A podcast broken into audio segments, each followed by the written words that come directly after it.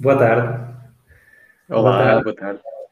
Bem, nós já estamos, eh, já estamos no ar, já estamos eh, aqui a começar o nosso primeiro assalto ao pensamento.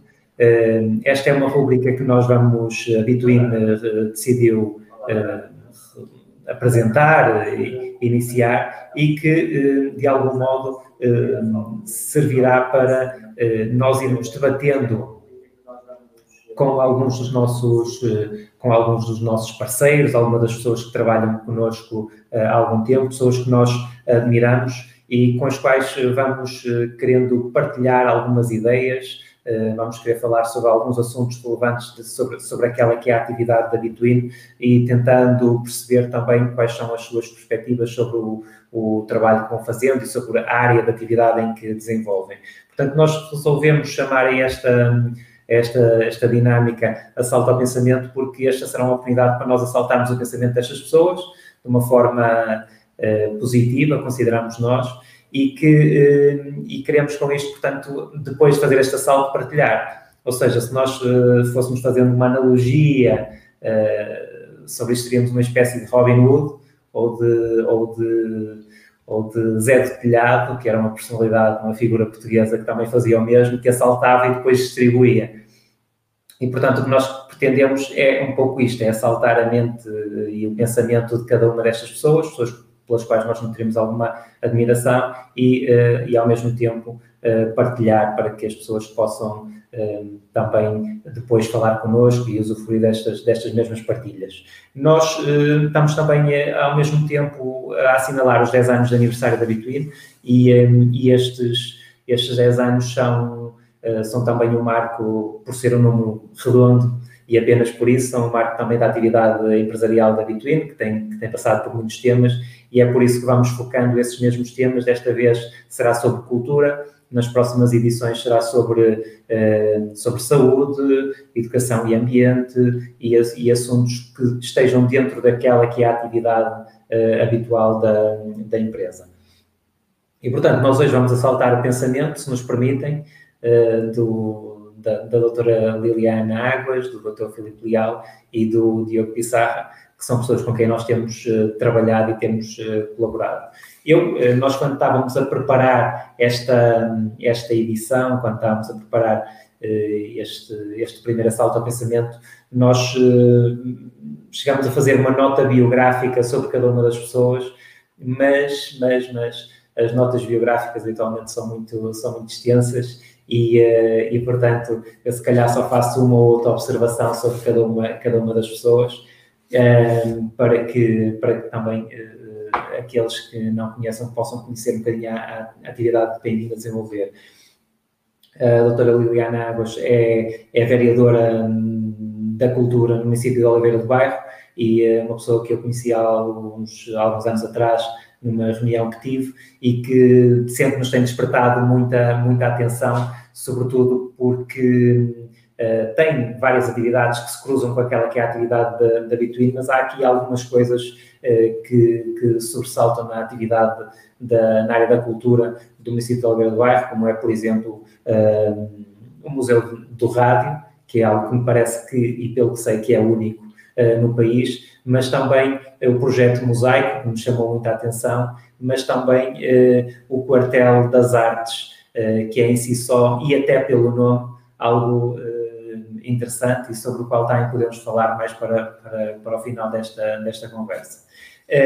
o Dr. Filipe Leal, pessoa que eu também conheci há alguns anos atrás, por qual, pela qual nutro admiração, com quem temos falado muitas vezes e muitas vezes desta forma, online, eh, que nos têm lançado vários desafios a pensarmos eh, sobre que atividades podemos desenvolver eh, para os jovens e no setor da educação, no caso do município de Oeiras, uma vez que ele é, ele é responsável e é, melhor dizendo, diretor do, do, do Departamento de, de Cultura, Artes, estava aqui a tentar ver, Departamento de Artes, Cultura, Turismo e Património Histórico, e, e só isto já é, já é relevante, no município como Oeiras mais relevante fica, e nós temos tido sempre uh, conversas interessantes em que a tónica final, apesar de nós falarmos sempre de, de educação, educação, educação, ou, o contexto escolar, a tónica é sempre a cultura e daí nós temos considerado relevante uh, convidá-lo também para participar aqui, aqui conosco. Há uns anos tivemos a oportunidade de desenvolver um projeto que era o Eiras em Pessoa, um projeto muito interessante que, que se cruzava também com, com, com o Diogo Pissarra e, e agora também, eh, sendo Oeiras candidata à Capital Europeia da Cultura 2027 e sendo o Dr. Filipe Leal responsável por essa candidatura, eh, não fazia, eh, faz ainda mais sentido a sua participação aqui nesta, nesta conversa connosco. E o Diogo Pissarra, que dizem que acho que é um músico, não sei, já não, estou a brincar, o Diogo, o Diogo é um famoso músico português que, que todos nós conhecemos, Uh, tive, tive, tive, a oportunidade de conhecer o Diogo, uh, creio que hoje de manhã fui ver, em 2015, em 2015, em novembro de 2015, ele tinha, estava acabar um showcase no metro da, no, na, na, estação de metro da, Casa da Música e, eh, e, no final dessa sessão nós tivemos uma reunião para falar, foi a primeira reunião que tivemos para falar do nosso projeto Diogo Pissarra em Pessoa, que depois apresentámos em fevereiro do ano, do ano seguinte, com apresentações em Braga, Lisboa e Faro, recordo perfeitamente. E, portanto, foi um projeto muito importante para aquele que, que foi o trabalho que a Bitwin tem, tem vindo a desenvolver. Desde aí eh, construiu-se uma amizade e muita admiração e muita vontade de fazer coisas em conjunto e é isso que temos feito com outros livros e outras dinâmicas de trabalho e colaborações como esta, nesta conversa que ele acedeu a estar aqui, a estar aqui conosco. Portanto, feitas as apresentações, eh, eu vou, eh, eu vou começar do geral para, para, para o particular e vou, e vou começar, neste caso, pelo Diogo, se ele me permite, perguntando-lhe, neste mundo, ou seja, começando pelo global, por aquilo que nós olhamos e que nós vemos no, no mundo, eh, eh, a arte e a, e a, cultura eh, têm acontecido muito no digital. E, e portanto, eu, eu perguntava ao Diogo, tendo isso em consideração, de que forma é que ele vê a arte, vê a cultura no mundo, de que forma é que ele vê estas mudanças têm vindo a acontecer e de que forma é que ele acha que isso, que isso tem implicação na vida de todos nós. Olá, boa tarde a todos, à doutora Lília e ao doutor Filipe também, e a ti Narciso também. Não sabia que já tinha sido em 2015, tínhamos estado juntos pela primeira vez. Um, respondendo à tua pergunta, que não é bem uma pergunta, é mais uma, uma reflexão, um, até porque a pandemia que assolou uh, desde o ano passado todo o nosso planeta só veio ainda mais vincar e acentuar a mudança que já ia acontecendo uh, no digital uh, e já se notava tanto na música como noutras áreas um, que o digital já fazia parte das nossas vidas.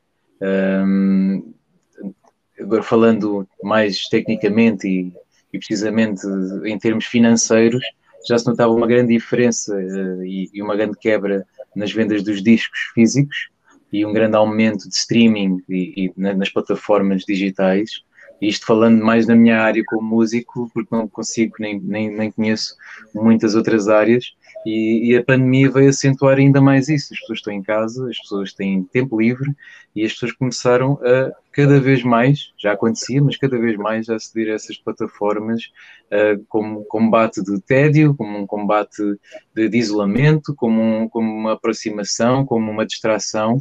E isto aconteceu com música, com, com o cinema, com, com, as séries, com, com inúmeras uh, formas e estilos de, arte distintos. E da, na parte da música sentiu-se uma quebra na, na, nos concertos e ainda, ainda persiste, ainda vai persistir durante muito tempo. E isto falando não só de concertos, mas também das apresentações de livros, por exemplo, das nossas apresentações de livros que tínhamos já agendadas o ano passado e, e, este ano e que ainda está tudo meio incerto. E músicos e artistas como nós uh, tivemos de nos virar para, para os concertos online e desta, desta maneira tentar aproximarmos ou tentar manter-nos presentes uh, na vida, no dia a dia, na vida das pessoas e de certa maneira fazer o nosso trabalho à distância, aqui ainda persiste e ainda, ainda continua. Se bem que há uma grande diferença entre muitos artistas e muitos músicos. E este tipo de trabalho de concertos online, eu creio que é um bocadinho mais. Uh, uh, tem, tem, tem, mais frutos para alguém que seja muito conhecido do que para alguém que não tenha assim muita visibilidade nas redes sociais ou na sua plataforma digital. Eu sinto que há uma grande discrepância e nem todos estão a fazer concertos online, nem todos têm essa possibilidade. São dezenas, nem, nem se chega às centenas, os artistas e as pessoas têm essa essa sorte de poderem usufruir dos seguidores e ter um, um, número gigante de seguidores para poderem fazer um concerto online em condições para muita gente. E depois, falando fora dos artistas, das pessoas que estão à frente e na luz da ribalta, temos as equipas, e essas sim, é que sofrem mais com, com esta quebra, esta pandemia, porque não podem fazer concertos online, nem precisamos delas para, para, para trabalharem nesse dia ou nesse evento online. As pessoas trabalham como equipas, como monta na montagem, como stage managers, como técnicos, como um, motoristas. Eu acho que é uma, uma rede gigante de, de, pessoas que engloba o espetáculo, não só de música, mas no geral, e que não têm mais nenhum meio, e, e aqui há uma, uma discrepância enorme entre artistas, cantores que podem fazer alguma coisa e, e tentar ir buscar outros meios de, de, de, para tentar uh, sobreviver no meio desta pandemia e essas pessoas uh, são sem dúvida o tendão daqueles da, da cultura e do que está a acontecer agora, uh, atualmente. Sim, achas que nós, nós percebemos que a forma, a forma, os meios através dos quais as pessoas consomem a cultura acabam por ser por estar diferentes, mas eh, consideras que a forma como se está a fazer cultura ela também é diferente ou, ou, ou, os processos criativos, culturais, etc., continuam mais ou menos os mesmos, a forma de consumir é que está, é que está igual? Não, alteraram e há muitas coisas que foram, que foram adaptadas, nomeadamente o teatro, uh, alguns espetáculos de dança, uh, mesmo os museus tentaram adaptar-se e abrir portas ao online e, e mostrar muitas das exposições, quadros, já acontecia, mas cada vez mais fazendo visitas guiadas online, espetáculos de teatro online também uh, começaram a ver cada vez mais. É claro que já, exi já existem e já existiam, começaram a haver alguns abertas ao público, mas sempre com metade e, e sempre em condições de segurança. mas sinto que todos nós tivemos de nos adaptar às novas condições mundiais uh, e às, às, às, novas tecnologias que, que já abraçávamos e cada vez mais abraçamos, e nisto uh, as rádios, uh, espetáculos de teatro, espetáculos de música, de dança, museus, todos nós começamos a aproximar-nos ainda mais do digital para podermos também aproximar-nos das pessoas e estarmos disponíveis como alternativa ao, aos espetáculos presenciais. Sim, sim, sim. Uh, eu, eu, agora. Quanto isto não abre, claro, não? Quanto isto tudo sim, não abre. Claro. Eu agora perguntar à doutora Lília, uh, se, se, me permite, uh, neste caso em concreto, do, da forma como nós olhamos o mundo e, e de, de, que forma é que a cultura tem, tem alterado, de que forma é que tem visto estas, estas alterações, de que forma é que tem notado estas, estas mudanças no mundo e, e como é que as interpreta? Vamos lá ver. Antes de mais, quero naturalmente agradecer o convite da Between, é com muito gosto que estou neste assalto ao pensamento, uh, que é um, achei excelente o título, porque de facto faz-nos parar e pensar aquilo que não tivemos tempo durante este ano, este último ano, que foi o ano de pandemia, que foi um ano em que nós lidámos com problemas e que nós tivemos que nos reinventar no nosso dia a dia, fazer face aos problemas que a pandemia, a pandemia nos trazia. E do ponto de vista político, exercendo funções públicas em que nós tínhamos prioridades, uh, e a primeira era a saúde pública, naturalmente, nós não poderíamos descurar nunca nem da cultura, uh, nem da parte socioeconómica que a própria sociedade tem uh, como componente também, que, que, tem uma vertente de cultura muito grande. Um, a verdade é que nós já olhamos para, para, para aquilo que é mudança de, de, mentalidades e daquilo que entendemos enquanto cultura há muito tempo, não foi com a pandemia. Nós, com a pandemia, uh, tivemos que ter foi uma atitude de choque uh, de, com a realidade e nos reinventarmos e acabar por utilizar as redes sociais, o streaming e todas todo outras, outras formas de poder continuar a fazê-lo. Mas nós entendemos, e sempre entendi, a cultura, a cultura é parte daquilo que nós somos todos, uh, cada um de nós enquanto pessoa e depois enquanto sociedade. E isto já vinha a mudar, uh, havia um processo de aculturação já de há muitos anos a esta parte, precisamente com aquilo que é a evolução das novas tecnologias, da proximidade e, portanto, um, há aqui um, começou a existir um processo de aculturação, da mistura de várias culturas, não é?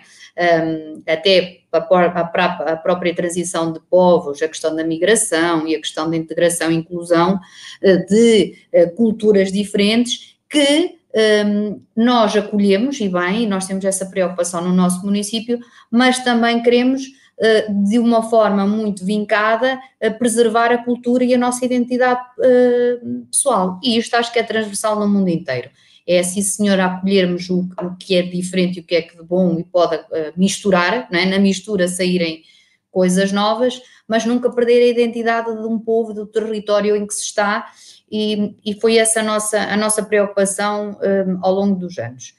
Um, a cultura não é só, uh, uh, não são só os artistas, e o Diogo disse bem, nós tivemos, este ano foi um ano muito crítico para a cultura, uh, e nós tivemos uma preocupação grande em não deixar ninguém para trás um, e tentar, um, de formas ah, que dignificassem uh, os artistas e os agentes culturais, e estou aqui a falar de agentes culturais porque os programas que nós lançámos Uh, na sequência da pandemia e que, e que o Narciso falou no, no, no, Mosaico, que é um deles, um, foi não só aquilo que a tutela deve fazer e fê-lo muito atrasado, mas isto, pronto, é, é, a realidade que tem, que é o apoio financeiro a toda a gente que depende da cultura e que trabalhava e que ficou privado da cultura e das outras áreas, mas naturalmente aqui na cultura, que ficou privado da, da, do, do, sustento, uh, mas uh, que não fosse uma compensação financeira, mas que os dignificasse na arte e naquilo que eles fazem. Uh, e foi isso que nós procurámos fazer, quer com o programa de apoio à cultura que lançámos o ano passado, já na, na, em 2020, quer agora também com o programa Mosaico, de uma forma transversal a todas as áreas da cultura, uh, literatura, artes, pintura, música, e portanto foi, foi uma panóplia de, de, de, de artistas do nosso Conselho, precisamente porque nós sabemos que os grandes artistas ou os artistas nacionais de renome nacional tem a facilidade, como disse o Diogo e bem, de, de, de, aparecer nas redes sociais, de divulgar, de promover, de alavancar o trabalho e, os, e, e naturalmente aquilo que são os nossos agentes culturais uh, uh, do Conselho e do território não tinham e precisavam desta promoção e deste apoio uh, e eu acho que aqui é fundamental o, o, o trabalho que as câmaras municipais fazem e fizeram ao longo deste tempo. Um, e nós fizemos isso, que foi o programa, até aproveito até para falar, ah, o programa Mosaico foi precisamente isso, foi uh, juntar a cultura, o turismo e, uh, uh, e aqui no fundo o território, para a promoção do território, porque nós convidámos artistas locais a, a, a atuarem num espaço público municipal. E portanto no fundo nós fazíamos, fizemos duas coisas, eu tenho o turismo também, um, também tenho educação, portanto, e tenho a saúde, e, portanto, são muitos pelos e eu acabei por fazer aqui uma transversalidade e união entre eles. Eu promovi o meu território e promovi os meus artistas desta forma com o programa Mosaico, não é? E naturalmente com a compensação financeira, porque eu acho que uh, qualquer profissão deve ser, uh, deve ser uh, recompensada. Um, pronto, e nós tentámos ao longo destes tempos todos fazer isto. Isto para a pandemia e para aquilo que nós entendemos que, que a cultura e os agentes culturais, de uma forma transversal, estavam a sofrer com a pandemia. Nós criámos um apoio extra, além destes, porque estes eles tinham que atuar e, portanto, tinham. Eh, fiz também vários projetos, fiz um projeto um, de promoção de, do turismo também do nosso território, em que aparecem os nossos ranchos folclóricos, artistas individuais, e portanto também muito, muito interessante. Um, place, people Uh, Places are made by people, é assim o, o, nome do projeto, é muito interessante. Um, e, e, e apoiamos também de uma forma um, financeira aquela parte que o Diogo falou e bem, de todos aqueles que trabalham na música ou na, na, cultura, mas que não são os que estão em cima do palco diretamente a cantar e, portanto, não é o artista que também se reinventa e que pode promover de outra forma.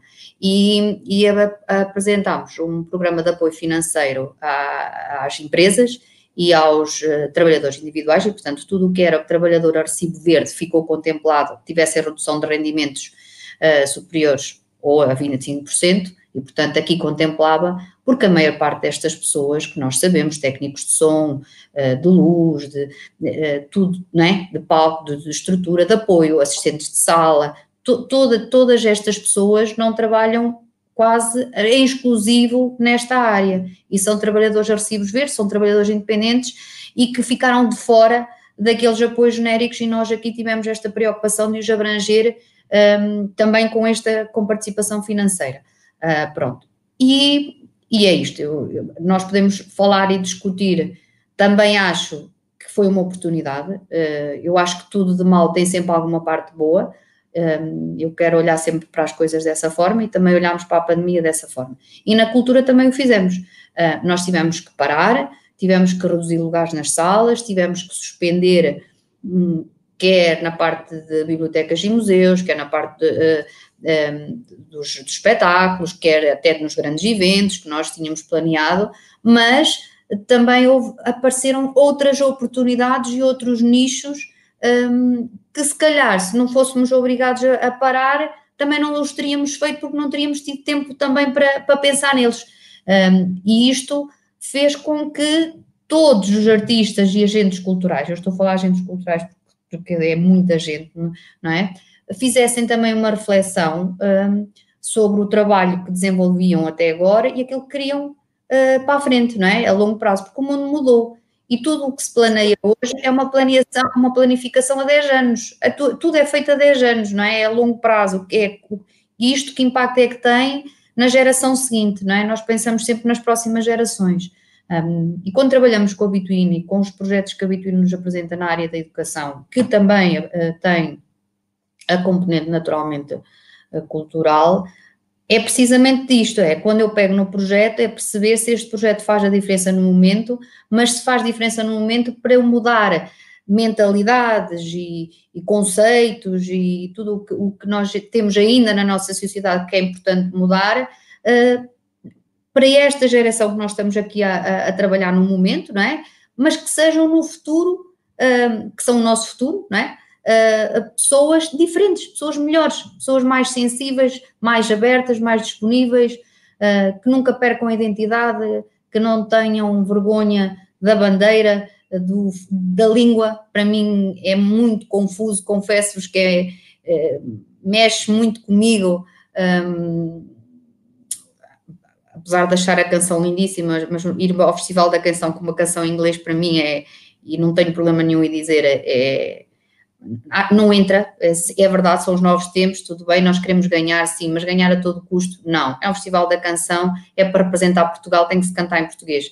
Um, uh, ah, Pode-se cantar em inglês, em chinês, em polaco, em, em, em qualquer momento, não naquele momento. Uh, ah, um, e eu acho que nós devemos ter orgulho naquilo que somos, naquilo que, que temos um, e levar para fora. E as redes sociais fazem isso, uh, o digital faz isso, uh, mas não podemos esquecer as pessoas. Nós não. Está tudo ansioso para voltar a ver os artistas no palco.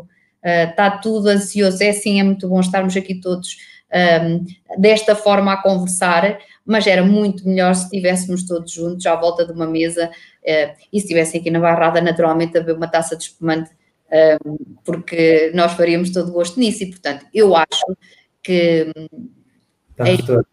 Novos tempos não muda aquilo que é essencial no ser humano. É, estamos todos desejosos por estar juntos, enquanto não podemos, vamos tentando fintar e, e tentando encontrar outras, uh, outras soluções para, para irmos uh, continuando a, a pensar em, em, conjunto. Doutor, doutor Filipe Leal, ainda com, com, com a mesma uh, pergunta, sendo que quem está responsável de um programa uh, ou de uma candidatura à capital uh, europeia da cultura tem que estar muito atento àquilo que se passa no mundo. E, portanto, a minha pergunta era também um bocadinho seguindo as, as perguntas que fiz anteriormente e de que forma é que tem olhado para isso e de que forma é que o próprio no mundo e até, até na Europa, a forma como isto tudo tem, tem, tem acontecido, a forma que se posiciona e que, que, que perspectivas é que isto lhe traz. Boa tarde a todos que, que nos estão a ouvir. Eh, começava aqui por dar três notas, a primeira das quais é precisamente um agradecimento ao convite para estarmos aqui a, a de alguma maneira, a, trocar impressões sobre um tema que me, que me diz muito e que, que, obviamente, ao longo da minha carreira tenho refletido muito sobre muitas das questões que estamos a abordar. Uma segunda nota, parabéns pelos 10 anos da Between. Uh, realmente tem sido um trabalho consistente e persistente. Não são muitas entidades com as vossas características que sobrevivem uh, neste, neste mundo, que é um mundo que não está habituado a ter empresas a intervir, nomeadamente no que diz respeito à área da, da educação. E uma terceira nota, que é uma correção. Na verdade, eu não sou responsável pela candidatura, faço parte da equipa. Uh, quem é responsável é o comissário, que é o Jorge Barreto Xavier, é secretário de Estado da, eh, da Cultura. Eu integro essa mesma equipa, sou coordenador de um dos eixos, que é o eixo da poesia e da língua portuguesa mas não tenho essa responsabilidade e ainda bem, diga-se de passagem, porque realmente é um processo muito desafiante.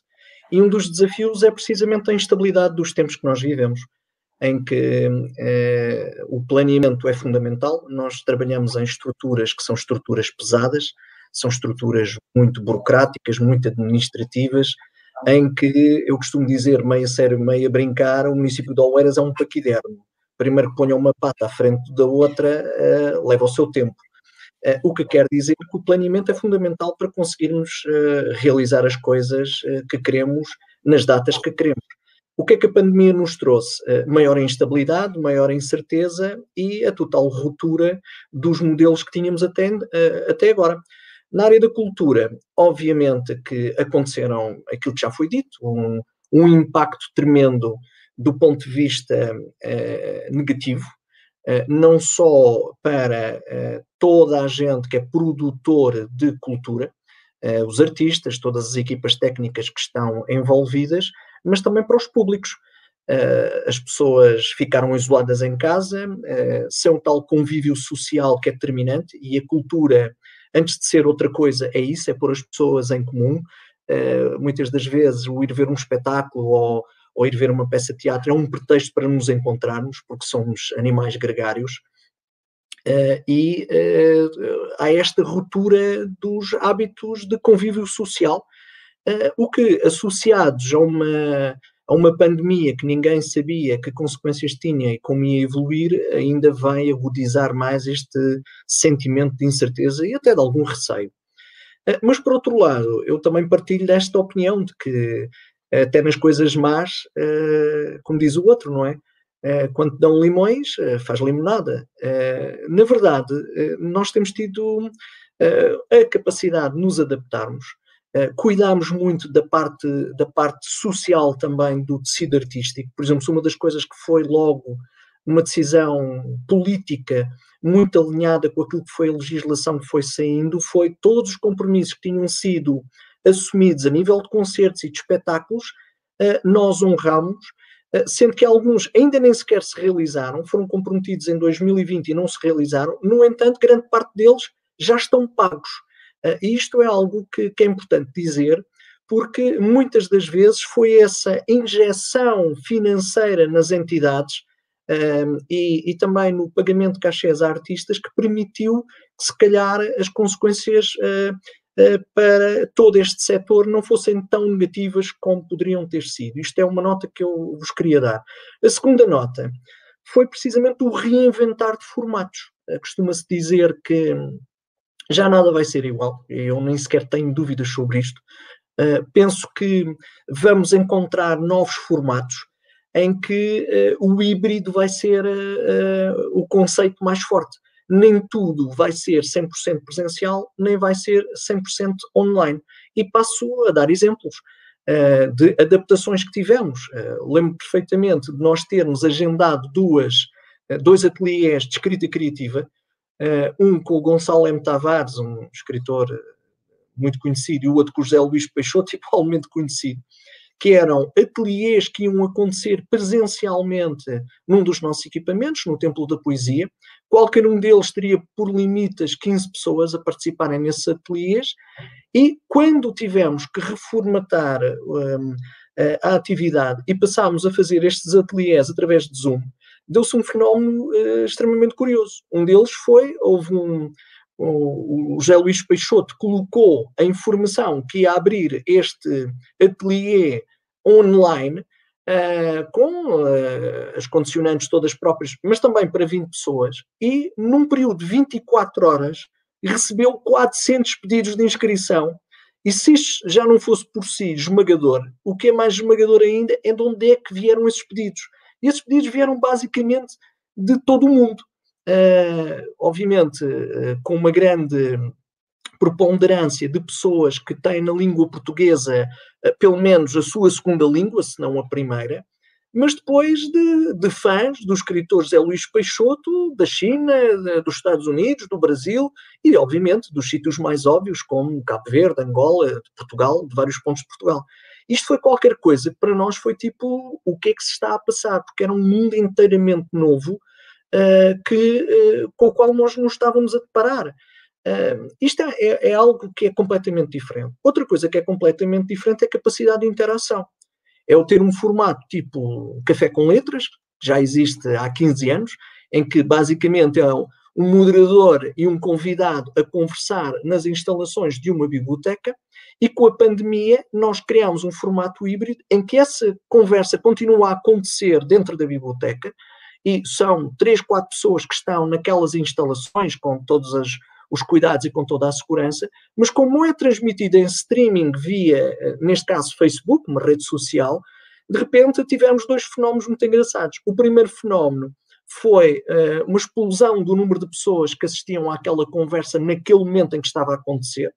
Uh, e depois, uh, as pessoas que ao longo dos dias e das semanas que se seguiram foram assistir a essa mesma conversa que ficou disponível online.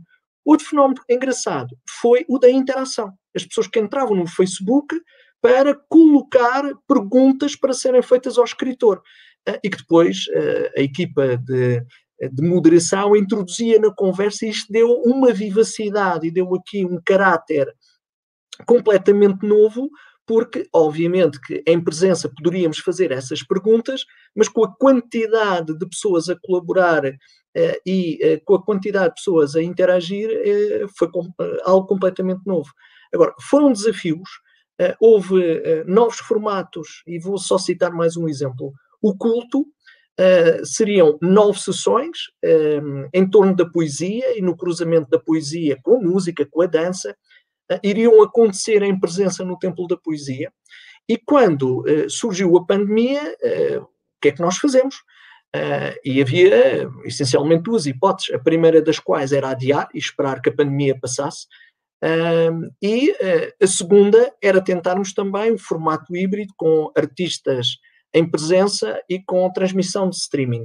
Mas a entidade que trabalhou connosco, a Associação Musgo de Sintra, veio com uma ideia completamente diferente. E essa ideia completamente diferente foi gravar uh, pequenas, uh, curtas-metragens, cerca de entre 15 a 20 minutos, em que foram totalmente pensadas para serem transmitidas online e uh, eu costumo dizer, em relação à pandemia e a esta atividade em concreto, em que o plano B é 100 vezes melhor do que o nosso plano A.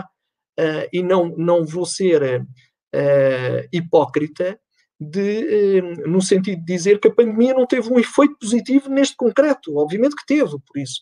Eu também sou um pouco otimista. Acho que não vem sempre mal das coisas, também vem bem, apesar de estarmos perante uma tragédia, obviamente, todos nós temos consciência disso, sentimos-la a nível pessoal, a nível familiar, a nível social, mas também trouxe desafios e oportunidades que até agora já lá estavam, mas ninguém, as ferramentas que nós estamos a utilizar o Zoom, o Skype, esta que é a primeira vez que eu estou a utilizar, de repente todos nós começamos a utilizar estas ferramentas, elas já estavam disponíveis, não foram inventadas durante a pandemia. Mas nós fomos empurrados pela circunstância a, a utilizá-las e a, tirar a, partido delas. Isto é, é interessante. Um último exemplo. Nós, o ano passado, uh, realizámos o primeiro festival Ignição com uma associação que trabalha muito perto connosco, que é de Lisboa, que é Gerador, e não só tentámos replicar aquilo que seria um festival de verão, mas numa conferência para discutir cultura, como o próprio tema que foi discutido nessa conferência foi o impacto da pandemia na cultura. Uh, isto é algo que também me parece importante, que é trazer os profissionais para discutir este fenómeno, os impactos e que soluções e cenários de futuro. Um, e, e, para já, numa primeira intervenção, era o que eu gostaria de deixar aqui de partilhar convosco. Obrigado, obrigado. Eu agora passava para o Diogo. Nós, nós claro que neste momento, quando fazemos algum tipo de reflexão, torna-se difícil nós refletirmos sem estarmos centrados naquilo que é a pandemia, da forma como, como nos, uh, nos afetou. Uh, mas eu tentava aqui fazer um, um cruzamento entre, entre isso que nós estamos a falar, mas também entre a cultura e entre a educação, ou com a educação, e de que forma é que nós vemos a, a cultura na educação ou de que forma é que nós achamos que a cultura pode ter impacto uh, na educação de uma forma geral. E antes de falarmos de que forma é que, podemos, é, que, é que a cultura também pode, ou é que a educação pode ter efeito na cultura, pensar de que forma é que a cultura pode ter alguns, algum impacto na, na, na, educação e, claro, obviamente sem fugirmos daquilo que, que são as alterações que foram provocadas uh, pela, pela pandemia, que nos obrigou a pensar tudo de uma forma geral, eh, de forma diferente, mas de, de, que forma é que a cultura pode ter impacto na, na educação? Perguntava-te a ti, Diogo, qual é a tua percepção? Consegues-me ouvir? Sim, sim, sim. sim. Marcinho, consegue ouvir-me? Sim. Um, há aqui vários pontos, um, nomeadamente, e, e é sempre, há sempre coisas muito boas a retirar, como já, já refletimos aqui hoje na, na nossa conversa, um, se bem que na área da educação esta pandemia pode ter efeitos a longo prazo uh, um bocadinho negativos, uh, na medida em que a ausência de, de aulas uh, e, e, a existência da telescola não se, não se sabe, e, e eu acho que estarei correto, não é? acho que terei quase a certeza que não será de todo positiva para, para, para os alunos. Acho que o ensino presencial é sempre muito, muito, tem muito mais, eh, é muito mais positivo, um, ehm, se bem que, como nós estamos aqui a falar, há hipóteses sempre de, de, fazer tudo à distância, dá, dá, para fazermos tudo através das plataformas que já existiam, como o Dr. Filipe falava muito bem. No entanto, um, ehm, a concentração é, é, um, é um componente muito importante nas aulas. Um, ehm, a disciplina também é muito importante, o, cumprir horários, o, estar presente numa sala de aula implica imediatamente uma postura diferente de, de estar atrás de um computador ou atrás de um ecrã do telemóvel e por isso na área da educação ainda há alguma, alguma, algumas coisas a melhorar neste aspecto, enquanto a pandemia não, não, não nos deixar e não, e não melhorar. Um, eu creio que neste aspecto, falando da nossa, das nossas apresentações, dos nossos livros, um, que, que eu tenho com, com, a empresa Between, nomeadamente o Diogo Pissarra em pessoa e, e os Tugas, uh, virados mais para a literatura, esta área da, da, da, da educação neste aspecto foi negativo porque de facto um, são atividades extracurriculares que são bastante importantes no dia a dia de, de qualquer uh, qualquer estudante, porque é, uma, é sempre um evento em que puxamos pela criatividade, um evento em que uh, o dia, o próprio dia, a organização destes eventos implica sempre a participação dos alunos, não, é? não, não depende só dos, dos professores e uh, dos auxiliares e, e, de, quem, quem, de quem organiza, como a empresa Between, mas os professores nestas apresentações tentam sempre meter uh, os alunos a trabalhar E isto uh, muda tudo, não é? Quando não existe este tipo de atividades extracurriculares, porque implica contacto direto e até quando, não sei quando é que realizaremos a nossa próxima apresentação presencial, temos uma dia 19 de maio, uh, uh, do, do, meu livro Os Tugas, e por isso o impacto nesta área, mais precisamente, eu falo só como experiência, como um, um alien, né, que vou à escola apresentar um livro e saio né, desse ambiente escolar, sinto que um, é uma grande quebra, uh, principalmente nesta, nesta, nesta parte da criatividade e da, da estimulação de, de, dos alunos em, em, receberem sim num dia e numa tarde uh, eventos e, e, e, pessoas diferentes a falarem de matéria, mas de uma forma diferente e de uma forma mais uh, descontraída e descomprometida. Sim. Eh, eh, de facto, eh, nós temos, temos vindo todos a ficar, a ficar limitados e, e no caso da forma através da qual nós fazemos a implementação da, do, nosso, do nosso trabalho e de, de, que tem uma componente cultural grande na educação, ela está, está muito limitada. Mas eu perguntava ao Dr. Filipe Leal, no caso concreto do, do do município de, de, eh, de Oeiras e na forma como estão a planear eh, também a candidatura, de que forma é que fazem este cruzamento entre educação e cultura, esse mesmo cruzamento e estas, eh, estas, estes benefícios que, que, que, estas duas áreas que, são, que estão ligadas de forma, de forma direta, mas de que forma é que ela é provocada pelo, pelo município. É uma questão, uma questão muito interessante. Uh, Oeiras, obviamente, tem características e tem condições que acabam por ser um bocadinho uh, fora daquilo que é habitual no resto do país. E nós temos, uh, temos essa consciência e, uh, ao contrário de reivindicarmos para nós um qualquer estatuto de, de qualquer outra coisa que não seja de grande responsabilidade por uh, utilizar essas condições em benefício de todos. Uh, uma das bandeiras que neste momento existe no município de Oeiras enquanto uh, prioridade política é precisamente um grande investimento na área da educação e na área da cultura, a par também de, uma, de duas outras áreas que, que são, se calhar, das mais conhecidas quando se fala de Oeiras, que tem a ver com a ciência e, obviamente, tem a ver com a tecnologia.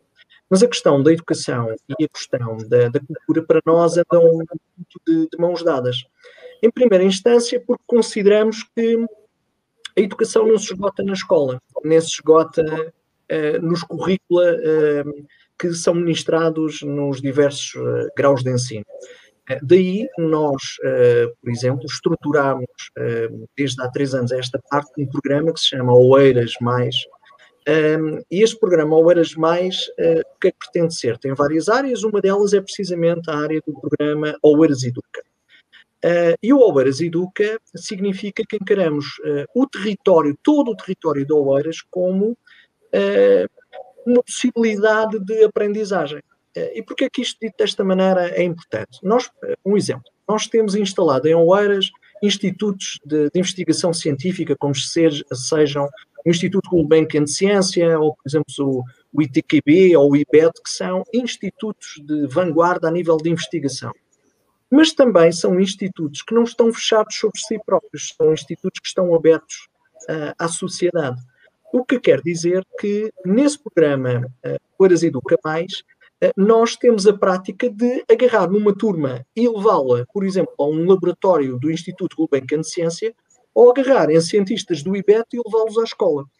E isto uh, extravasa por completo aquilo que é esta abordagem um, ehm, de, só de um mero cumprimento uh, do, programa, uh, do programa letivo que está estabelecido para cada, para cada ano que é que isto é determinante? Porque se isto é verdade que se aplica à ciência e tecnologia, também se aplica ao património histórico, também se aplica ao ambiente e à sustentabilidade, também se aplica, por exemplo, à língua e à literatura. Por isso, nós cobrimos oito áreas e desenvolvemos projetos para todos os graus de ensino, em que, eh, eh, para garantirmos, eh, isto é outra, é outra nota que é muito importante, nós assumimos que a educação é talvez o principal elevador social que permite, desde devidamente utilizado, uh, que pessoas que nasceram em, meios sociais desfavorecidos tenham as mesmas oportunidades que os outros. Uh, e uma das coisas que nós detectamos é que, por exemplo, e Oeiras é um território uh, que, que, tem as suas diferenças, e notávamos que as crianças que eram provenientes de famílias de classe média ou as escolas que estavam localizadas perto de equipamentos culturais mais facilmente participavam em atividades de outras crianças que vinham de meios sociais desfavorecidos e cujas escolas estavam afastadas uh, desses mesmos equipamentos culturais. Então, uma das coisas que foi um investimento estratégico que fizemos foi o aluguer de uma frota de autocarros que permite a qualquer professor que inscreva uma turma a participar numa atividade, independentemente de onde a turma se está e a atividade acontece, há a garantia desse transporte e é um transporte que é gratuito, é universal, é garantido a todos. E isto teve um efeito uh, estrondoso porque de repente crianças que muitas das vezes não tinham sequer saído do seu bairro, tinham como horizonte do mundo o bairro, eh, passaram a, a ter como horizonte pelo menos o território da Grande Lisboa. Isto foi muito, muito importante e foi uma diferença tremenda que nós notamos. Por isso, esta ideia de uh, criar aqui uh, abordagens diferenciadas à educação, obviamente que há uma, uma, um investimento estratégico na, nas escolas, uh, na infraestruturação, não só a nível dos edifícios, como, por exemplo, a nível das redes e das tecnologias disponíveis. Uma das coisas que muito impressionou, nomeadamente a comunidade educativa, os pais e os professores, foi quando veio o primeiro confinamento, num espaço de praticamente três semanas, nós conseguimos colocar 20 mil alunos, 2 mil professores com a infraestrutura municipal a ter aulas a partir de casa. Obviamente, como o Diogo diz, e eu partilho disso, eu tenho quatro miúdos cá em casa, por isso uh, estou uh, muito sensibilizado para essa questão, é totalmente diferente. Quebram-se os laços de sociabilidade, uh, quebram-se as rotinas e a aprendizagem é completamente diferente. Mas é preferível termos aulas online a, por simplesmente, termos aulas, não é? E isso foi muito importante. E o município de Oeiras conseguiu dar esse passo porque estava tecnologicamente preparado para fazer. Temos consciência que não é assim em todo o país e basta assistir a um qualquer noticiário para perceber que não é assim em todo o país. Mas esta aposta no cruzamento entre a educação e a cultura é para nós algo estratégico de criação de igualdade de oportunidades para as novas gerações. É uma questão vital para nós. Sim, eh, eh, claro que sim, estava, estava aqui também a ver os comentários das pessoas e a forma como elas valorizam o, o presencial, mas eh, claro, e há pouco estava o Dr. Filipe também a falar nesta, nesta questão, nesta, nesta possibilidade de nós agora tentarmos conjugar o, o presencial com, com, com o online e fazer aqui algumas, algumas ações uh, num formato diferente mas eventualmente com impactos diferentes em, em, nos, nos, nos, intervenientes. Uh, doutora Lília, no caso do, do município de, de, Oliveira do Bairro e a forma como tem, se tem posicionado relativamente a este, a este tema, vê muitas diferenças no vosso posicionamento e aquele que tem sido adotado por outros municípios uh, do, do, nosso, do nosso país? É assim, eu, eu gosto de falar do meu município, eu não gosto de fazer grandes comparações com os outros municípios. Nós uh, tomamos decisões políticas que têm impacto na nossa sociedade, uh, nestas áreas específicas, quer da educação, quer da cultura, que eu acho que são dois eixos estruturantes e que também, se não forem orientados Uh, e, e, se não forem uma, uma, aposta política, são fraturantes da própria sociedade, e portanto aí está a questão da desigualdade social e a questão da desigualdade ou, uh, ao acesso àquilo que é quer à educação, quer à cultura, e portanto aqui os decisores políticos têm que ter um papel fundamental e têm que ter uma sensibilidade precisamente uh, para diminuir um, este, estes problemas que existem e que são transversais em, todos, em todos os lugares. Uh, naturalmente, o nosso município é um município muito mais pequeno que Oeiras, não é? Uh, mas um, mas felizmente, e, e, de facto nós também fizemos aqui, nós temos um, um, um parque escolar muito bom, totalmente renovado, falta-nos apenas a secundária a renovar e, portanto, em termos de equipamentos está feito. Uh, tem excelentes condições, uh, apostámos também no desenvolvimento e na, na na, na parte da, da, da, introdução das novas tecnologias.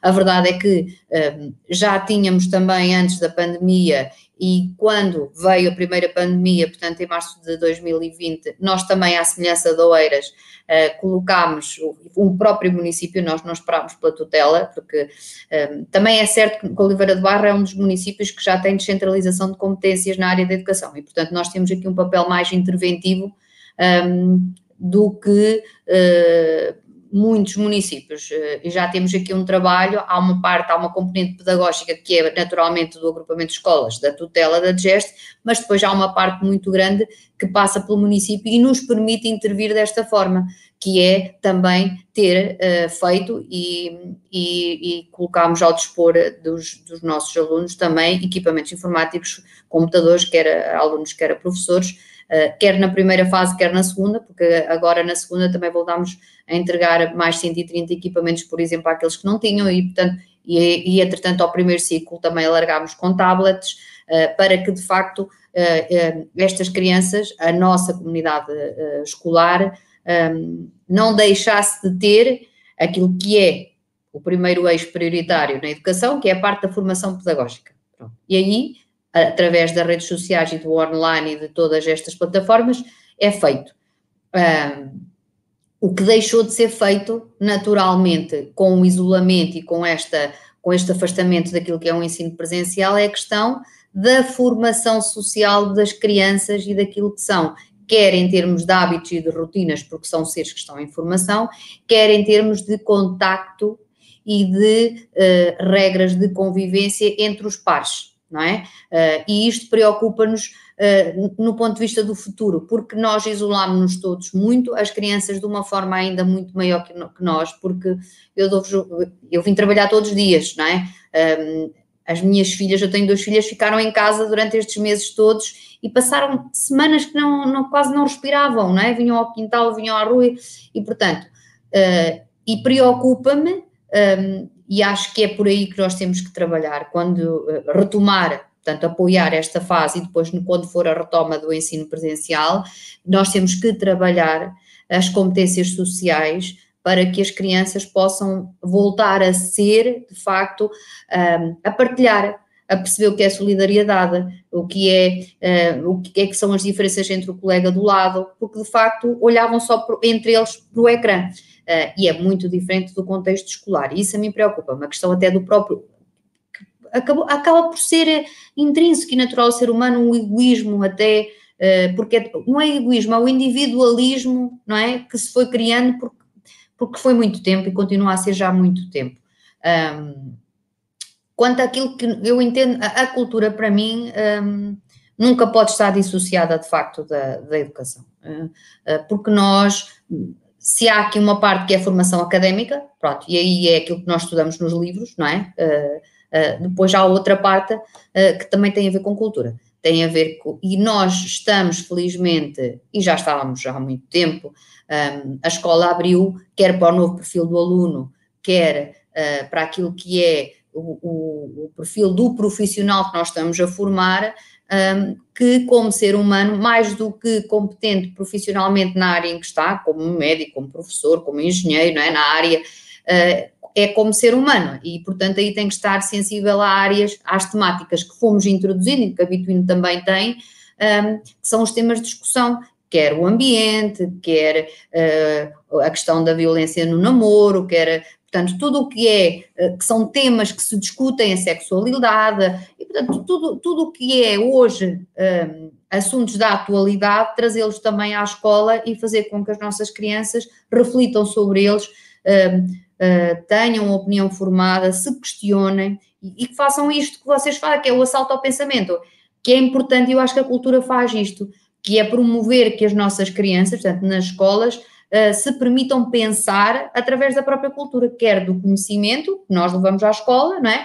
quer aquilo que nós permitimos depois, enquanto sociedade, com aquilo que são os, os eventos que planeamos, as atividades e todos os, os equipamentos que temos à disposição da, da, educação. Nós aqui em Oliveira do Bairro temos um Instituto de Educação e Cidadania que tem a parte da componente de laboratórios e de ciências que leva à escola e, portanto, é comparticipado uh, pela Câmara Municipal, é a Câmara Municipal que tem os laboratórios em cada escola, uh, e estamos a falar desde o primeiro ciclo ao secundário, tem laboratórios de ciência e, portanto, tem este contacto também com esta realidade. Um, de laboratórios de experiências. Uh, e depois, naturalmente, o nosso quartel das artes e todos os equipamentos, quer bibliotecas, quer museus, têm atividades. O nosso Museu do Rádio, o único do país, como disse bem, uh, tem atividades diárias, programação diária, quer uh, para as crianças, portanto, para a parte da educação, mas também, por exemplo, para uma faixa que nós não estamos aqui a falar, mas que continuam que é o nosso, a nossa faixa de idade maior, que são os nossos séniores, que também ficaram muito isolados até através desta pandemia e que aproveitaram muitos também para uh, ler, para aprender, para conhecer, e nós fizemos isto também. Uh, também é verdade, e concordo com o Dr. Filipe, nós tivemos esta, esta, esta oportunidade de que nós, como reinventámos aquilo que eram as atividades presenciais em todos quer na educação, quer na biblioteca, nas bibliotecas, na, passaram a ser transmitidas online em várias plataformas, também passaram a ter um alcance muito maior do que aquilo que nós tínhamos habitualmente um, presenciais. Eu vou-vos dar um exemplo que acabei de discutir há bocadinho com, com um colega nosso. Um, nós vamos ter, retomar uma iniciativa que nós tínhamos, eh, temos no Museu do Rádio, que são as conversas da rádio, eh, que com um convidado, eh, naturalmente é uma conversa informal e que tem público presente. E agora, na sexta-feira, temos aqui o João Baião. Uh, o último foi o Pedro Abrunhosa, curiosamente antes do, no início do ano, antes de, de voltarmos a, a confinar, uh, e é transmitido, e hoje disse-me, porque nós temos, dadas as limitações da área do, do museu e a questão do distanciamento e de cumprir as regras da DGS, naturalmente a dimensão da sala para, para aquilo que pode ser os participantes via, eh, presen da forma presencial, ficou muito reduzido e a sala passa a ter 60 ou 70 pessoas. E hoje o, o, o nosso técnico estava muito preocupado, a comunicação estava muito preocupada porque disse: Eu não sei se acho que vou divulgar mais isto, porque de facto a, a publicação da, das conversas da rádio com o João Baião em dois dias teve 70, 70 mil pessoas de, na alcance. Eu estou a ficar preocupado. Um, pronto, e portanto tem esta, esta, esta também este lado bom uh, os concursos de leitura em voz alta, todas as atividades passaram a ser transmitidas, nós também fizemos esse, essa oportunidade e deu um, também uh, a possibilidade de outro público que não o faria de forma presencial pudesse também um, vivenciar e, e, experienciar esta a cultura, pronto, em todas as variantes que tem. Um, agora, uh, que a cultura é essencial na educação é que nós apostamos muito, quer por exemplo na componente, um, as atividades, as AECs, a componente uh, extracurricular é da, é da, responsabilidade da Câmara Municipal. Nós alargámos já da, este último mandato, apostámos muito, uh, nós já tínhamos, portanto, a parte da música e a parte naturalmente da, da que também foi uma, é uma das nossas preocupações com a pandemia, que tem a ver com a, a atividade física e o desenvolvimento físico de, das crianças, porque deixaram de, os, de o ter, não é? Um, também há aqui uma componente da saúde na, aí que tem que se trabalhar, mas alargámos, por exemplo, atividades como mindfulness um, nas escolas. Um, e fizemos uma coisa que aí está, que é a nossa preocupação com aquilo que são as, as nossas tradições, os nossos músicos e as nossas bandas, que foi a criar um projeto e um programa de, da que nós temos, em que eh, está a ser desenvolvido eh, pela, pelo Conservatório de Artes da Bairrada eh, e que trouxe e leva às escolas as bandas filarmónicas do Conselho, os músicos individuais, a oportunidade, nós temos um museu de etnomúsica e, portanto, a oportunidade de conhecerem a tradição da música no Conselho e os, e os instrumentos, e, e, e tudo isto até para, para os sensibilizar, os ranchos folclóricos também têm apresentações, para que as, os próprios, uh, as próprias crianças tenham contacto com estas atividades que não são a, forma, a, a formação pedagógica e, o, e, a componente curricular uh, e tenham sensibilidade para as artes, não é? Porque uh, nós queremos todos. Ah, eu acho que os pais passam todos por isso, não é? Põem os filhos na escola e depois põem numa atividade extracurricular. Ou vão para o karaté, ou vão para a música, ou vão para o balé, as meninas vão para o balé. Fazemos sempre isto, não é? E depois alguém nos diz, oh mãe, mas eu não quero nada disto, eu quero aquilo. E, e, uh, mas é, é importante que os municípios uh, uh, tenham cada vez mais ao dispor da população diferentes oportunidades e diferentes modalidades um, e que promovam atividades, assim como nós fazemos com a Bitwin. eu entendo que devem ser sempre, um, quando é para esta, para esta faixa, que devem ser de forma gratuita. Um, e a cultura, nós uh, é importante, nós estamos a falar de gestão de, de dinheiros públicos e, portanto, é isto é, é, importante, mas, mas eu acho que há muitas formas uh, de nós usarmos bem o dinheiro público. Eu vou, para terminar, vou-vos dar um exemplo. O, último concerto que nós fizemos, já fizemos um que foi uma revista também do António Calvário, que veio precisamente na sequência que o Dr. Filipe também disse, nós também assumimos os compromissos que tínhamos tudo o que estava contratualizado, nós adiámos um, e, portanto, não suspendemos contrato nenhum, não rescindimos para, para precisamente para honrar os compromissos e o, a, o, a revista do António Calvário foi agora a semana passada aqui, que já estava desde o ano passado. Mas o último espetáculo que nós fizemos aqui no nosso quartel das artes foi com a Carolina Deslandes e que foi no ano novo, no início do ano. E eu entendi, porque acho que é assim que deve ser, deve ser. nós um, era de entrada gratuita. Uh, as pessoas só tinham que trazer um bem alimentar. Porquê? Porque eu tenho a componente social e, e, e, houve aqui um grande aumento de famílias carenciadas e que precisam de apoio social. Então, aquilo que eu fiz foi pegar naquilo que era a cultura uh, e ajudar as pessoas, em vez de pagarem o bilhete, não é? Uh, traziam um bem alimentar e nós com esses bens alimentares também fizemos cabazes e, e trouxemos. E, portanto, há aqui uma ligação um, a cultura pode ajudar de muitas formas e, e, e, nós também podemos ajudar a cultura, não é? Porque isto, isto é, é, são as sinergias a funcionar.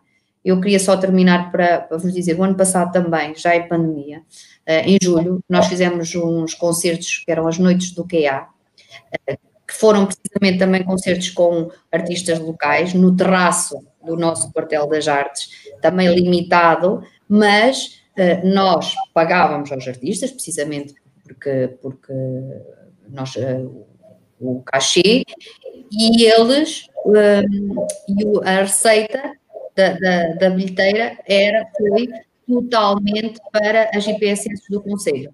Uh, portanto, as paradas tinham um valor fixo e esse valor foi distribuído pelas IPSS do Conselho. E, portanto, nós aquilo que fizemos e que fazemos sempre é um, trazer mais-valia, quer do ponto de vista de formação, quer uh, profissional, porque nós temos que criar profissionais, mas criar pessoas com sensibilidade para aquilo que são, para mim, uh, neste momento e cada vez mais, uh, pessoas com sensibilidade e que sejam, tenham noção dos, das preocupações, da realidade, que olhem para o próximo, porque as pessoas estão muito fechadas em si e nós temos que perceber que às vezes quem está ao nosso lado está muito pior que nós e nós temos essa obrigação. E, portanto, é assim, é através da solidariedade e de, de juntar estes agentes todos e fazer isto desta forma. É isso que nós temos tentado fazer aqui. Obrigado. Uh, estamos agora uh, perto do fim. Eu perguntava ao Diogo, o Diogo tra trabalha, obviamente, na área da cultura. E, e, o que é que tens feito, assim, mais recentemente, Diogo? Que... Esqueço-me sempre de ligar, desculpa. Sim, sim. Uh, mais recentemente, um, primeiro vou falar a, a, a, título pessoal e depois, no, no, geral, na área da cultura, o que é que tem sido feito. Uh, mais recentemente, e graças também a agências como, como Everything is New, entre outras, têm realizado inúmeros espetáculos numa tentativa de regresso à normalidade. No ano passado, no início da pandemia, foi realizado um festival que era o Regresso ao Futuro, um, realizado em várias cidades pelo país. Um, ainda este ano uh, está a haver uma segunda edição, uh, mas já, já não é o, o Regresso ao Futuro, um, o Festival Santa Casa, e tem sido quase a única coisa, a única forma de normal que nós temos encontrado em termos de, de concertos e eventos musicais, uh, mas falando na, minha área da música, um, apesar de à nossa frente estar um público reduzido e sentado e com máscaras, tem sido essa, essa a nossa, o nosso escape, até porque não tem havido muitas oportunidades de tocar ao vivo. Um, e também não tem havido, se calhar, um, eu não falo de esforço, porque às vezes pode não ser esforço das autarquias, porque não, não depende do esforço, depende de, das incertezas, como já, já falou a doutora Lili, o doutor, desculpa, esqueci do nome, do, do doutor Filipe, um, que falou exatamente disso, da, da, da tentativa de, de haver concertos, já pode não depender das autarquias porque há uma incerteza, não se, não se sabe o dia da manhã, não podemos fazer planos a 15 dias, a um mês, dois meses, por isso muitos dos concertos que eu tinha agendados para 2020 não estão a acontecer em 2021 e quem sabe terão de passar novamente para 2022, um, não são do foro público porque ainda não foram anunciados, mas havia cerca, pelo menos da minha parte, cerca de 50 concertos o ano passado, uh, no ano do início da pandemia, tiveram de ser automaticamente adiados para, para este ano e acho que ainda não há uma luz ao fundo do túnel e têm sido estes poucos eventos e estas poucas agências, porque eu acho que a cultura é como, é como se fosse um piloto automático. Um, não há uma entidade que, que organize e que conduza todos nós. Eu acho que cada um está a gerir de uma forma quase independente, cada artista fazendo os seus próprios eventos, quer seja uh, na, na, internet digitalmente ou presencialmente, as agências a marcar uh, concertos e estes festivais numa tentativa de voltar à normalidade. Por isso, a cultura na, na área da música e outras áreas, acho que é um piloto automático. Sempre foi, e agora na pandemia ainda se agravou mais, uh, porque procuramos todos um bocadinho desta normalidade.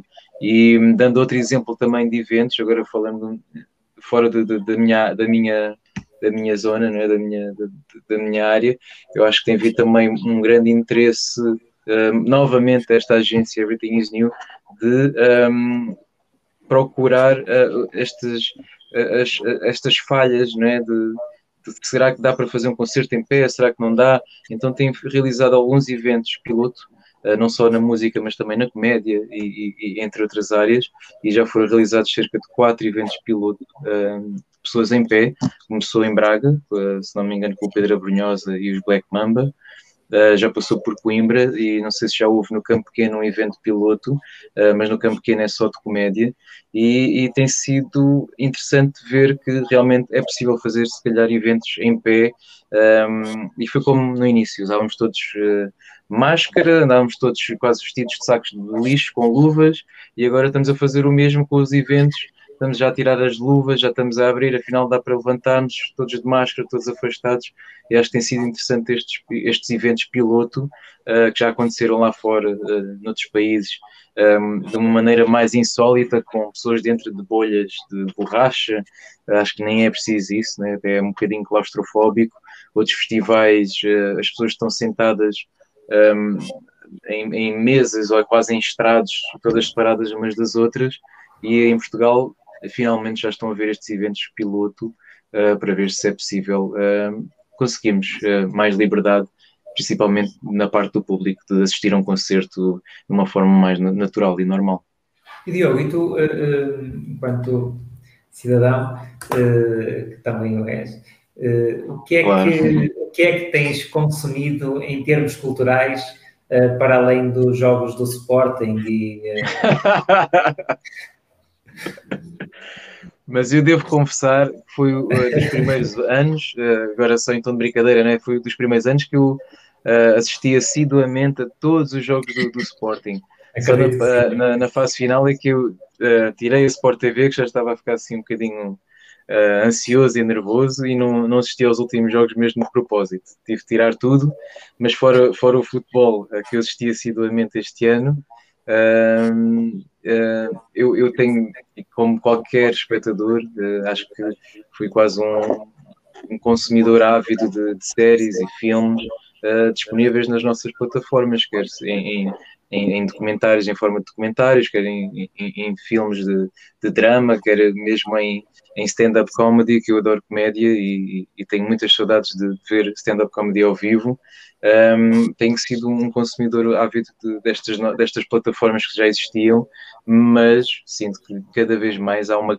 Há um, há um como, como, há muita procura, eu acho que há cada vez mais oferta de novos filmes, novas séries e cada vez com mais qualidade assim, em termos de, de, de, ir ao cinema, mas também era algo que eu adoro e adorava e espero que consiga em breve ir a uma sessão de cinema, que é, que é algo que eu também adoro e, e tenho muitas saudades. Obrigado, obrigado. Eu tinha que falar um bocadinho do Sporting, porque.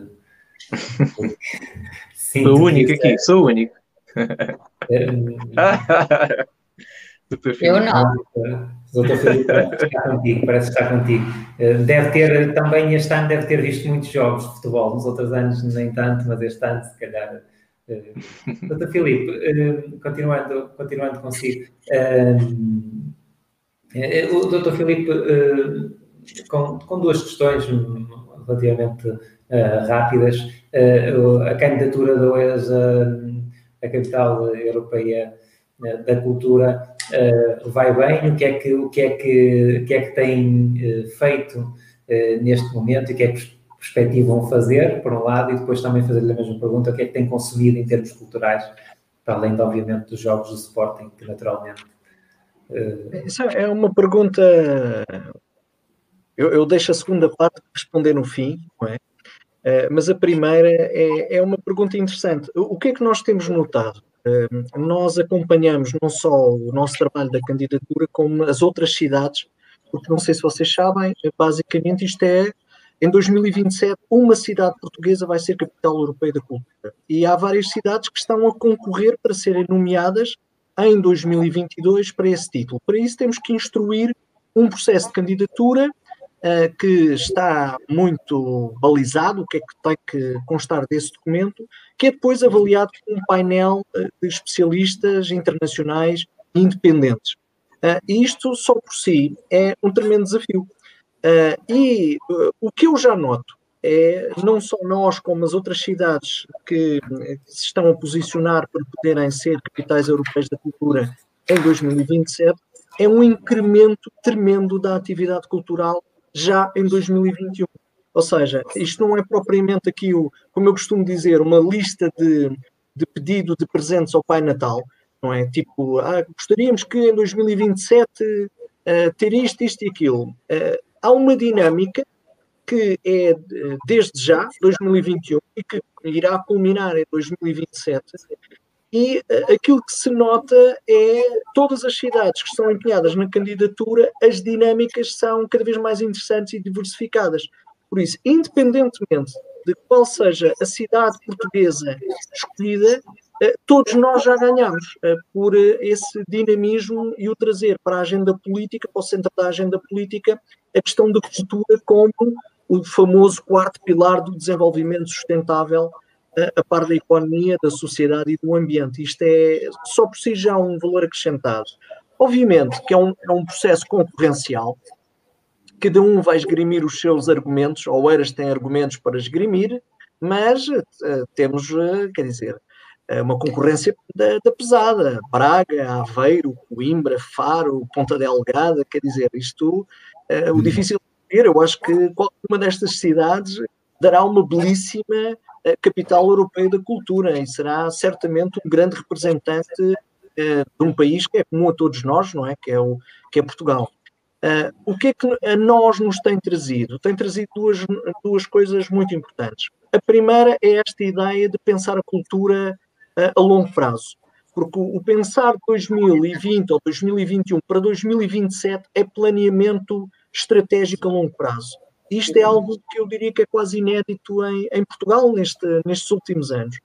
A segunda coisa que é muito importante é, não só no caso de Oeiras, como de outras cidades, o compromisso político por parte do Executivo Camarário que, independentemente da cidade A, B ou C ser escolhida, há um compromisso dos executivos perante as, as populações de grande parte daquilo que está a ser planeado, independentemente dessa cidade ser designada ou não, esses projetos serem concretizados.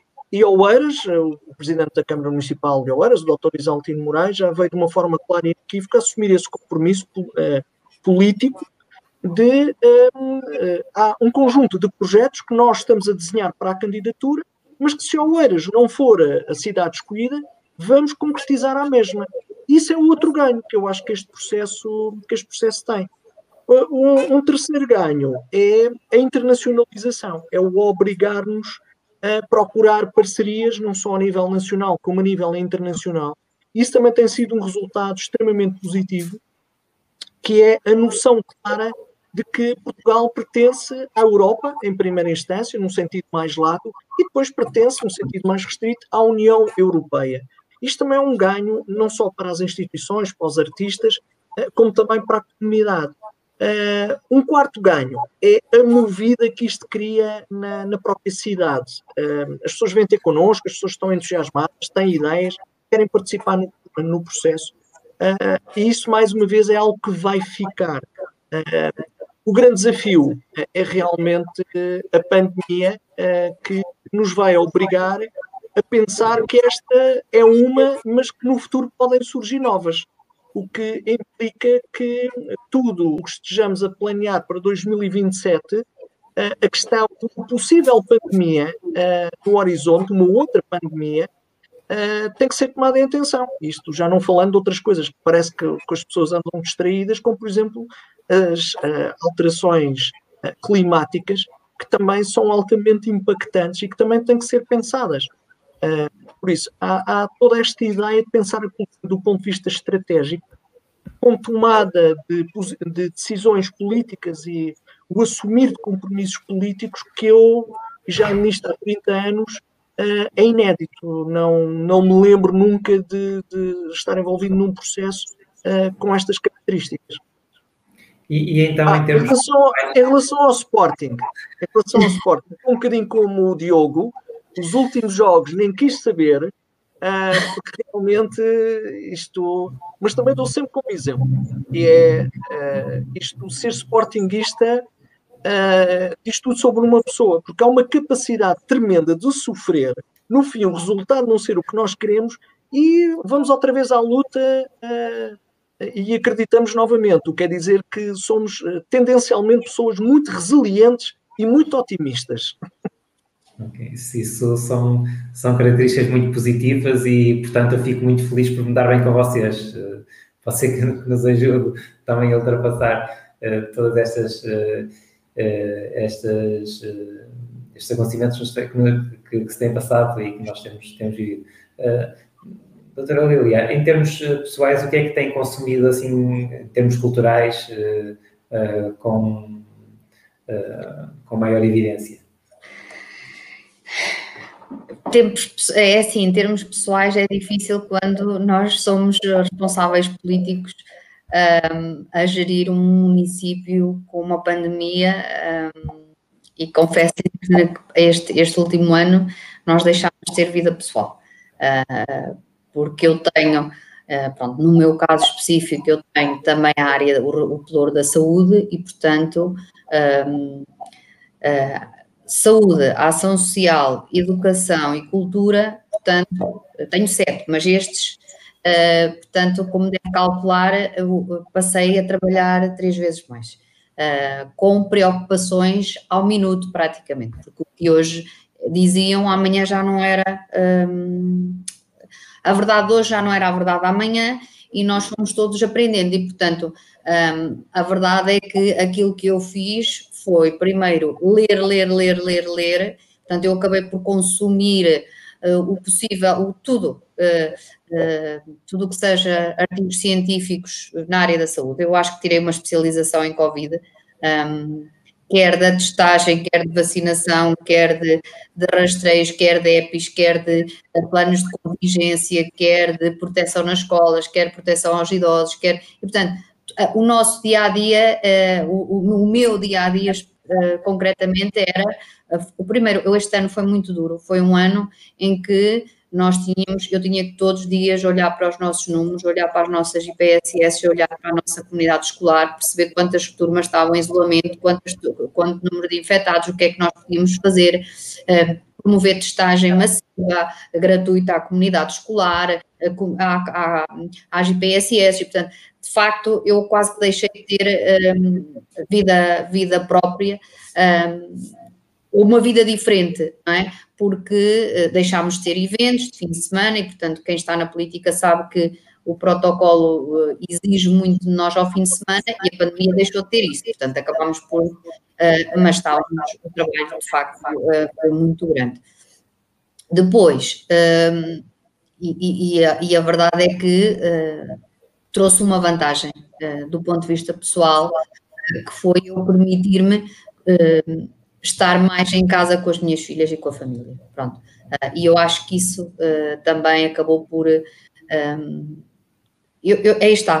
Para mim, eu continuo a achar que é um aspecto positivo. Também acho que trouxe aquilo que já eram problemáticas que agravou, e nós temos os números da CCJ, temos os números de violência doméstica e sabemos perfeitamente que estes números aumentaram e que a questão de, do isolamento e da, da, questão de estarem confinados, as famílias também provocou e aumentou um, estes casos, não é? porque vem o desemprego, vem os 24 horas sobre 24 horas no mesmo teto, os filhos em, em telescola, os pais em teletrabalho, portanto, isto causou aqui, para além do medo generalizado eh, sobre a pandemia, causou também aqui muitas, muitas questões sociais eh, que, que, que tiveram que trabalhar. Mas, por outro lado, também trouxe uma coisa boa, que foi as famílias terem a oportunidade, e tiveram a oportunidade, de olhar para dentro. Uh, porque nós tínhamos o fim de semana, mas nós íamos ao shopping, nós íamos ao cinema, nós íamos, não é? Ficávamos, íamos ao restaurante um, e distraíamos todos. Eu tenho duas adolescentes em casa, não é? E, e estávamos, eu estava a ver televisão, estava com o telemóvel e estavam com as redes sociais e de repente, e, e, saíam com os amigos, não é? E estas coisas e de repente deixaram de o fazer e acabámos por uh, fazer aquilo que eu acho que é essencial, que é viver em família, não é? Conhecermos e discutir e falar e jogar. Voltámos a ter a jogar o Monopólio, uh, por exemplo. Um, um, isso é bom, de ler. Eu, eu, leio muito e a minha filha mais nova também, por exemplo, lê muito. Uh, um, de lermos as duas, de dela ler e, e, fazer estas reflexões comigo daquilo que estava a ler. Uh, também é verdade que acompanhei não sendo sportinguista, acabei por ir acompanhando, porque a minha filha mais nova é sportinguista, um, o que eu acho que é extraordinário, porque ela tem 14 anos e, portanto, ontem, de facto, vivenciou pela primeira vez um, uh, o sabor daquilo que é ganhar. Já disse para ela se preparar, que se calhar o próximo será já na reforma, mas, um, mas sim, ela, uh, as coisas são de uma forma. foi isso, eu acho que isso foi importante, a questão de a simplicidade, eu acho que se valorizam as coisas simples, não é? Uh, o, o, ter que valorizar um passeio à rua, uma coisa simples, dar um passeio no parque com, com os filhos, uma coisa que se calhar nós já há um ano atrás ou há dois anos atrás nós não. Hoje sentar-me numa esplanada a beber um café é quase um. Eu, no outro dia, sentar-me numa esplanada à beira-mar, porque temos aqui, felizmente somos a zona centro, nós temos praias excepcionais, sentar-me a beber um café numa esplanada, a ver uma mar, pensei assim, como é que é possível uma coisa tão simples, não é? Que ninguém, que nós não valorizávamos, porque tínhamos como dado adquirido, um, e de repente deixávamos de ter. E isso fez com que, eu acho, eu acredito que também fez com que houvesse aqui um crescimento um, humano, uh, de humanização uh, das pessoas. Aqui um, um, talvez um desapego por aquilo que é o, de facto, à exceção de, daquilo que era o consumo de, dos bens essenciais e aquilo que eram compras online, quer dizer, as pessoas deixam, houve aquele desapego, não é? Uh, aos, aos, bens materiais para se, para se olhar para, outra, para outras vertentes. Eu acho que isso foi, e tem sido aproveitado um, pelas pessoas e, valorizado a família, e foi isso que, que eu fiz. Eu Muito obrigado. dizer ao, ao, Diogo que a minha filha Sportingista cantou com ele uh, aqui no QA, o Diogo teve, passou também já pelo nosso palco aqui no Quartel das Artes, em Oliveira do Bairro, um, e chamou alguém do público e a minha filha fez, fez o, foi, e, eu, e foi cantar com o Diogo. E, é essa menina sportinguista que cantou com o Diogo em palco. Não podia ser. Eu só convido sportinguistas para cantar comigo. E, e porque de facto é isto, esta, esta, esta, esta forma simples de olhar a vida foi isso que eu acho que a pandemia nos trouxe.